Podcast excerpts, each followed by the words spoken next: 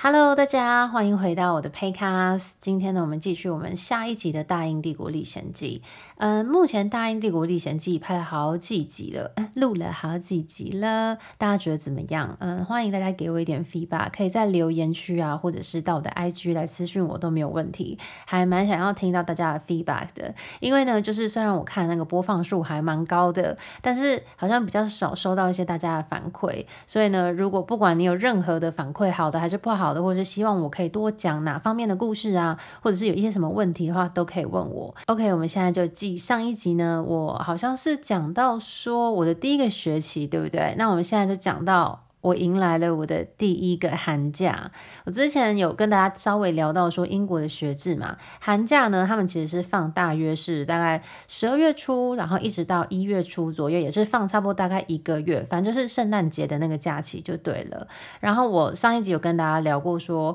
我在我的那个寒假一开始的时候呢，就安排自己去爱丁堡独旅。然后呢，我现在想要跟大家说，在同一个寒假呢的尾端，一月五号我记得我安排了我自己去巴黎还有布鲁塞尔的单独的旅行。这一趟旅行呢，其实发生超多的事情的。如果你们大家有兴趣的话呢，可以稍微去查询一下，二零一五年的一月的时候呢，在巴黎其实有发生一起恐怖攻击，叫做 Je suis Charlie， 就是中文应该就是直接翻成是我是查理恐怖攻击。这一次恐怖攻击呢，它其实是在巴黎巴黎当地有一间小报社，它长期呢都会画一些比较讽刺啊、嘲笑意味的这种漫画，有一点就算是黑色幽默吧。那那个时期呢，他们刚好就是针对少数民族穆斯林啊的移民啊，或者是他们的一些文化，有一些这样子嘲讽的内容，那可能就引起一些少数的比较极端主义的人他们的不满，所以他们就进而呢去呃那个报社的那个办公室，把他们的办公室烧了啊，然后就是破坏这样子。那这个恐怖攻击其实在那时候的欧洲真的是人心惶惶的，因为那几年常常发生这种类似的恐怖攻击，所以说其实就是这件事情发生的时候，我人刚好在巴黎，当下也有点惶恐，不过幸好离我住的地方还蛮远的，我也其实没有什么被影响到。还有我记得那时候我人在巴黎，原本好像是要待四天还是五天吧，可是呢就是在我去巴黎之前，我就是在 Facebook 啊还是不知道在哪边就看到说，哎 Zara 有在征人，他是说他们在征储备干部。那你去征这个储备干部，他又是征在亚太地区的，所以他就是说，哎，那你如果有去应征上的话，可能你可以当他们嗯总公司的一些主管啊，或是储备的干部，然后都会在亚洲各种不同的国家，可能有日本啊，有马来西亚啊，有新加坡啊，像台湾等等之类的。那时候我就有报名，就是有把我的一些 C V 啊什么寄过去这样子，因为那时候其实我心里想的，现在想起来有点小可笑，那时候我是想说，哎，既然是亚太地区的这种大公司，说不定我把我的履历投过去，那未来可能有机会呢我可以到日本去工作，因为那时候我就是跟前男友在一起嘛，所以就很想要就是去日本或什么哪里，也没有多想，就是有在想说这个可能性，所以呢我就有投这个履历。结果到了巴黎之后呢，我就收到 Zara 总公司寄来的 email 说想要和我面试，但是因为他们是亚太地区的一些主管嘛，所以他们在伦敦只会稍作停留个几天，刚好那几天我就是在巴黎，就没有办法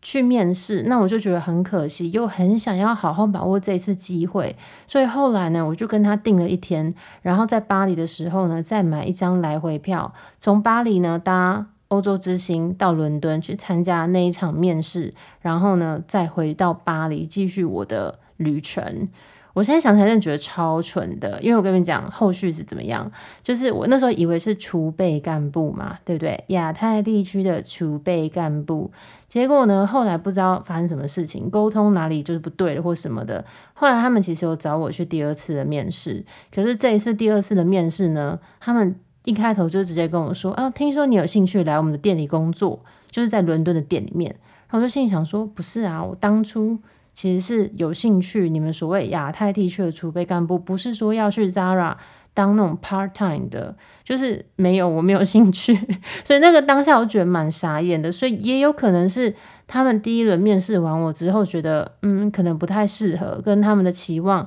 也有相差甚远，所以他们就把我 refer 到其他的一些职位吧或什么的，反正这这件事情就是还蛮瞎的啦。当初还花了大概两百欧，就是为了买那个来回来回的那个车票去参加这场面试。还有另外一件事情就是我那时候在巴黎的时候呢，我的房东就用 LINE 非常的不正式的跟我说他有考虑要涨房租，然后我那时候就觉得其实心里还蛮不开心的，因为我之前有跟他说过说就是在我的、嗯、房子里面呢、啊，就很多东西其实就是都不甚满意，那当初房东答应我要修，可是后来他其实也没有修，结果他现在这个 moment 跟我说他要涨房租，我当下其实心里就蛮难调试的，因为我觉得我们当初就是已经讲好了啊，我去年九月才跟你住的，现在才隔一年的一月也没几个月你就要涨房租，然后还要涨多少他也不跟我说，所以那个当下我觉得有点像是骆驼的最后一根稻草吧。我就觉得说好，那既然这样子的话我就要找房子，与其让你涨房租，那我不如去找一个我觉得我更满意的地方来住。所以那个当下我在巴黎的时候就开始有打算盘算这件事情，这件事情呢就要连贯到我之后呢在巴黎的时候就跟我的前男友大吵架。其实我觉得我没有跟他吵，是他暴怒你们也知道就是他就是很爱生气的一个人。那时候呢他就是跟我说他有一个朋友也在伦敦念书，那他在伦敦念书他有交了一个女朋友，他们考虑他们想要租一间公寓。那我那时候心里就觉得说诶，那这样子其实算是一个还蛮好的主意，毕竟我那时候也有想要找房子，那如果说我可以跟他的朋友还有他朋友的女朋友一起租一个房子，就是那种 two bedroom flat， 然后呢等我前男友来英国伦敦找我的时候呢，诶，我跟我前男友可以租一间啊，他朋友跟他朋友的女朋友可以租一间，这样是不是刚刚好？而且我为什么会提出这个意见呢，是因为我的前男友那时候已经跟我讲过说诶，他来伦敦的时候呢就是可以跟他朋友一起租，所以我觉得诶，那这样不是顺水推舟刚刚好吗？所以我就有提出这个意见说哦，那既然你朋友有想要找房子，你之后也打算要跟他一起住，不然这样子好了，他现在现在要找我其实也在考虑要换房子，那不如我们两个一起找找一个两间房间的公寓，然后呢你到时候来的时候呢你就直接住我们这边这样子。结果没想到他暴怒，大暴怒，他那时候真的是满口不择言的，他就说你根本就是个 bitch， 你为什么会想要跟我朋友住？我就心里想说哈，什么东西？其实我那时候真的是没有想到说他反应会这么大，因为其实说真的我自己这样思考了一下，我觉得我的逻辑没有问题啊，因为毕竟他之后想要跟他朋友一起住，那当然我也会常去找他，那不就代表我们四个人都会共处在同一个环境之下嘛，所以不太算是我单独的去想要跟你的朋友有两个人住一间公寓吧，而且明明他朋友的女朋友也会在啊，所以我当下真的是有点出乎意料之外的他会如此的暴怒，所以他那时候就是基本上什么难听的字啊什么都讲过了，反正他就是觉得你是怎样那么三八那么骚包，是不是竟然想要跟我的男生的朋友一起住，这个是那时候他觉得最生气的地方。结果后来我就有点不是很想要再继续吵这件事情了，因为那时候我跟这个日本前男友吵架的风格呢就是有理也讲不清的这种风格，就是他讲他的他讲他的，你跟他说我不是这个意思，他就会说你就是这个意思，我觉得你就是这个意思，就觉得既然现在吵也也吵不出个所以然来，那我们何必要继续这样伤害彼此的感情呢？讲那些难听的话有什么用？所以我就跟他说就是、啊、你我们先不要再讲这些了，因为毕竟好 OK 你现在说不想的话那不要就不要，我自己去外面找别的地方住也可以，我们就不要再针对这件事情继续无休无止境的争吵下去了，因为我觉得我在这边要度个假，然后想要放松一下我平常生活的压力，现在也没有办法做到，我就觉得压力很大。结果我前男友他就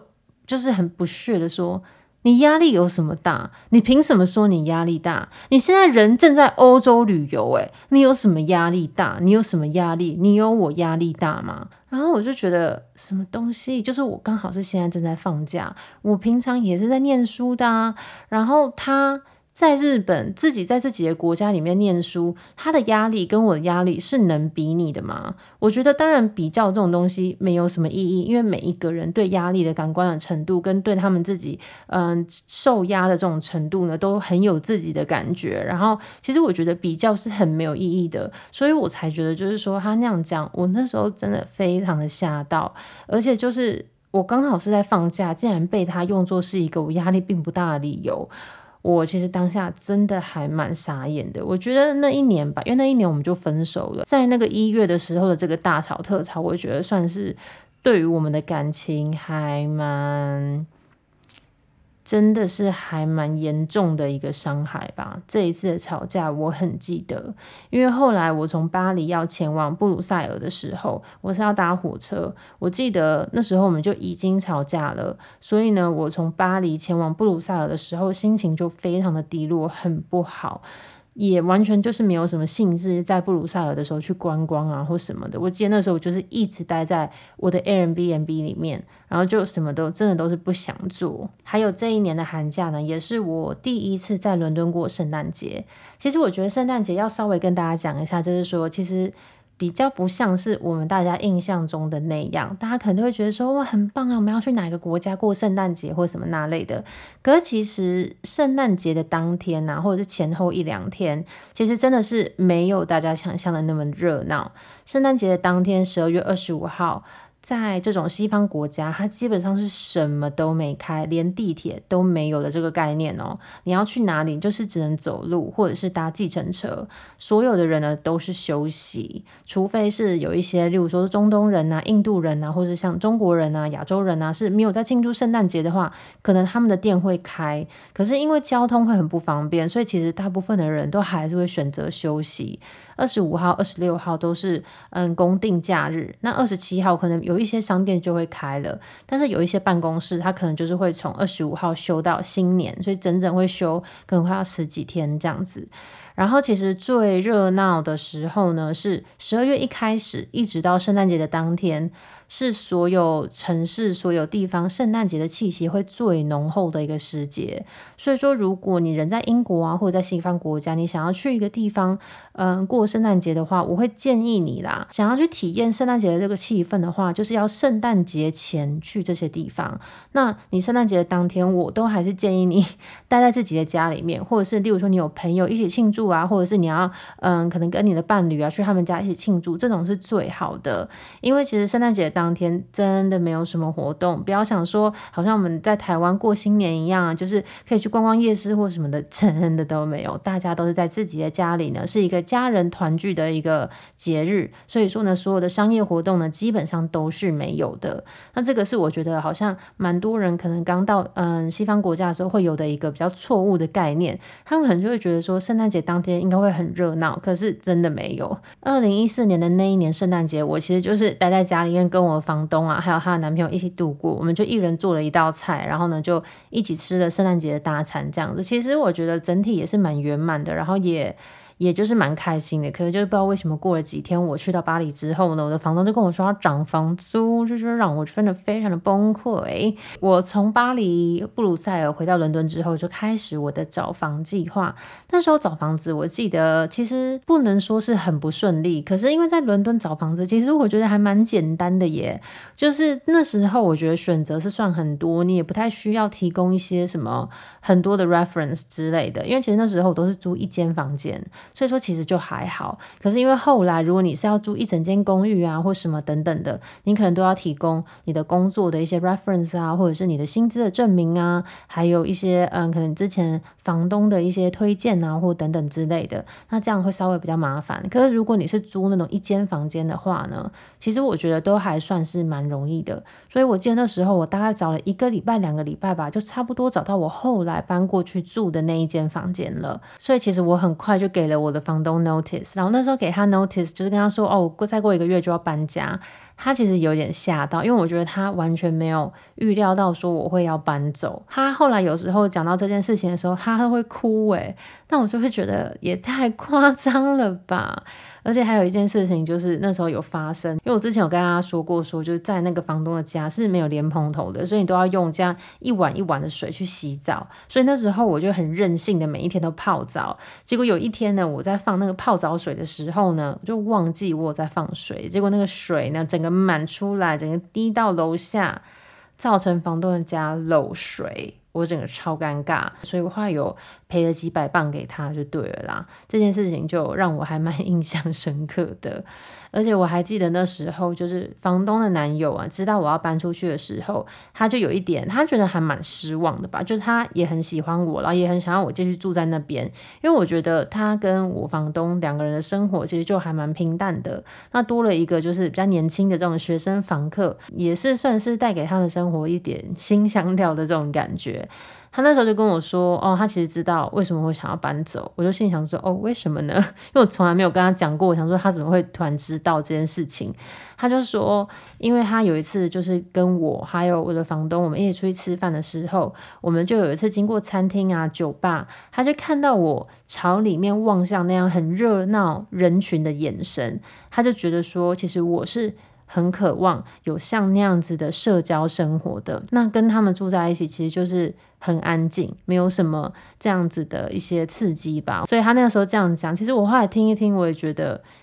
我觉得他说的也没有错啦，因为那时候的我，他们两个都好像是那种快要退休的那种很安静的生活，可是你要想想我那时候才二十三岁耶，我当然是会想要出去跟朋友玩啊。可是其实我觉得问题也不是在完全在于他们，是因为我那时候男朋友也是给我弄了很多的限制，所以导致我说我自己也不太会出去有这样子的社交生活。所以说嗯，我觉得可能诶我搬出去有室友啊或什么的，就会比较容易会有一些社交的生活，至少有个女生年纪相仿的女生可以跟我聊聊天吧，然后一起煮饭啊或什么那类的。对，所以我觉得我房东的男朋友的这个观察应该也还算准确吧。